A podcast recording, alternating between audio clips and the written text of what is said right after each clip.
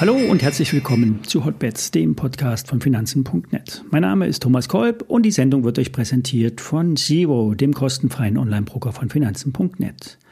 Alle nachfolgenden Informationen stellen keine Aufforderungen zum Kauf oder Verkauf der betreffenden Werte dar. Bei den besprochenen Wertpapieren handelt es sich um sehr volatile Anlagemöglichkeiten mit hohem Risiko. Dies ist keine Anlageberatung und ihr handelt wie immer auf eigenes Risiko.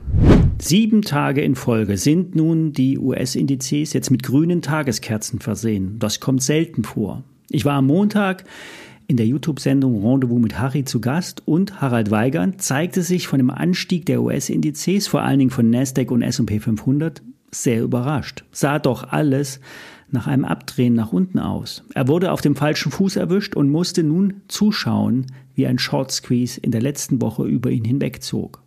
Es ist vor allen Dingen die Entspannung bei den US-Zinsen. Die zehnjährigen Treasuries notieren jetzt wieder deutlich unter 5 Prozent. Vielleicht hat auch die Notenbank im Hintergrund Liquidität zugeschossen und das hilft ja in der Regel auch dem Aktienmarkt. Sieben Tage in Folge Anstieg spricht eigentlich für eine Korrektur. Muss es aber nicht.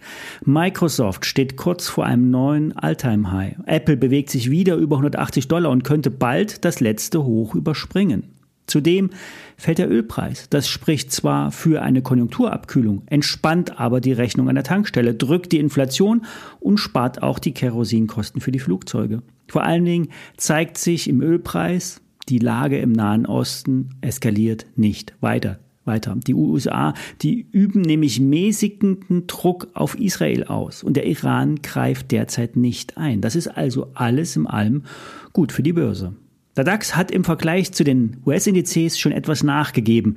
Die Mindestkonsolidierung bei 15.080 DAX-Punkten wurde angelaufen. Eigentlich waren ja 15.000 und 14.900 die Ziele. Steigen wir jetzt über 15.200 DAX-Punkte an, könnte sich eine Flagge nach oben auflösen. Flaggen entstehen nämlich nach so einer deutlichen Erholung, dann eine flache seitlich ausgebildete Konsolidierung, die dann in einem Ausbruch aus der Flagge nach oben endet. Entscheidend ist aber, kommt der Nasdaq über das letzte Hoch und wie reagiert dann der S&P 500 an der Marke von 4400 Punkten? Da liegt nämlich ein offenes Gap. Wird das geschlossen und wir fallen im Anschluss, würde das die erwartete Konsolidierung bringen. Steigen wir aber weiter, Short Squeeze würde, Squeeze äh, Teil 2 würde dann anlaufen. Der würde uns beim DAX bis zur 200-Tage-Linie bei 15.600 Punkten führen. Diese steigt nicht mehr an und liegt flach auf dem Wasser. Ein Touchdown wäre durchaus normal. Kommen wir zu den Einzelaktien. Das Anlegermagazin Börse Online richtet seinen Blick auf OMV. Der österreichische Konzern ist bei uns durch diese OMV-Tankstellen in Deutschland bekannt. Diese wurden aber letztes Jahr an Esso verkauft. Der Öl- und Gashändler hat im letzten Jahr einen Rekordgewinn verbucht. Das war aber ein Ausnahmejahr wegen der Öl- und Gaskrise. Trotzdem profitiert der Konzern von erhöhten Gas- und Ölpreisen. Auch wenn die Gasspeicher voll sind, heißt das nicht, dass Gas wieder billig wird, so wie früher. Russland wird dauerhaft als Lieferant ausfallen, auch wenn die Österreicher das nicht so gerne laut sagen.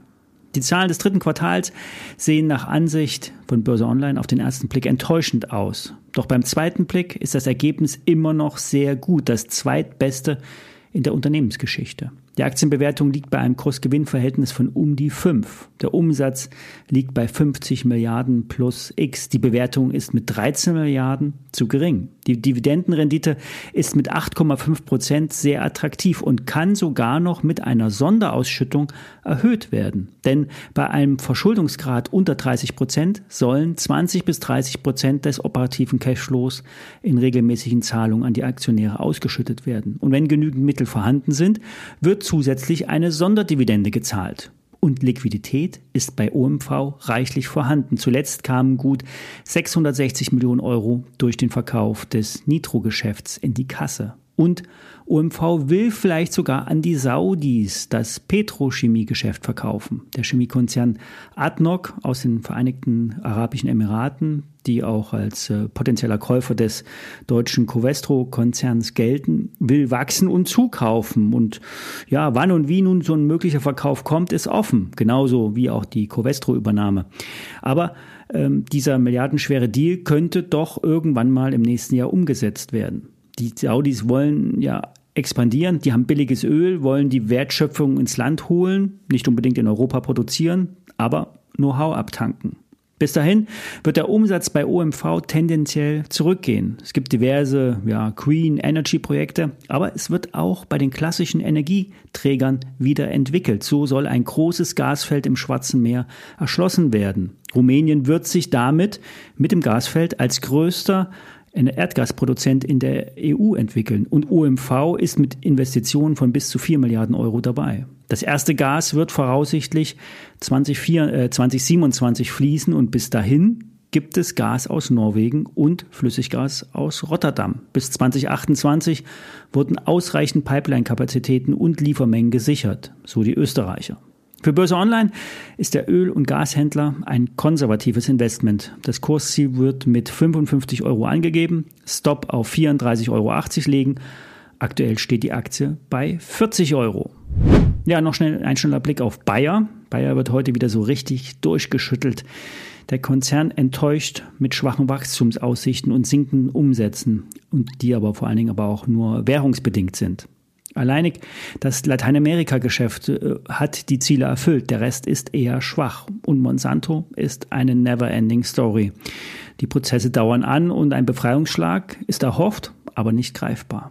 Aber der Blick geht nach vorn. Es geht um die zukünftige Konzernstruktur. Der seit Sommer in Amt befindliche Vorstand Bill Anderson will seine Pläne nun erst im März nächsten Jahres vorstellen. Aktivistische Investoren fordern ja seit längerer Zeit die Aufspaltung des Konzern, Konzerns. Eine Abtrennung von Consumer Health oder der Sparte Crop Science ist ja seit längerer Zeit zum Thema. Die Analysten sehen Siemens als Vorbild. So könnte nach einer, äh, könnten nacheinander Geschäftsbereiche abgetrennt werden. Eine sofortige Dreiteilung, die ist vom Tisch. Das wurde heute vom Vorstand so bekannt gegeben, würde aber schlussendlich auch Werte heben. Ja. Aktuell wird ein dicker Verlust ausgewiesen und noch mehr, als die Analysten auch erwartet hatten. Aber bleiben wir bei dem, was kommt. Der neue Chef will vor allen Dingen das Management verschlanken. Die Struktur wird in Teams aufgeteilt und so soll dann jeder eigenverantwortlich arbeiten. Doch weiß ja jeder, in solchen Konzernen läuft es immer ein bisschen anders. Die Strukturen sind verkrustet und der Widerstand der Belegschaft, der ist auch nicht zu unterschätzen. Die bisherigen Sparprogramme haben sich auf die Bilanz und damit auf den Kurs nicht positiv ausgewirkt. Bayer bietet trotzdem Value for Money, aber es dauert Zeit. Die Aktie steht an einem sehr wichtigen Kurslevel. Bei 40 Euro gibt es eine Unterstützung. Ich könnte mir vorstellen, dass die getestet wird. Eine Art Undercut, vielleicht in Richtung 35 Euro. Dann werde ich eine erste Position aufbauen und gegebenenfalls dann tiefer zukaufen. Soweit für heute. Bis Freitag. Viele Grüße.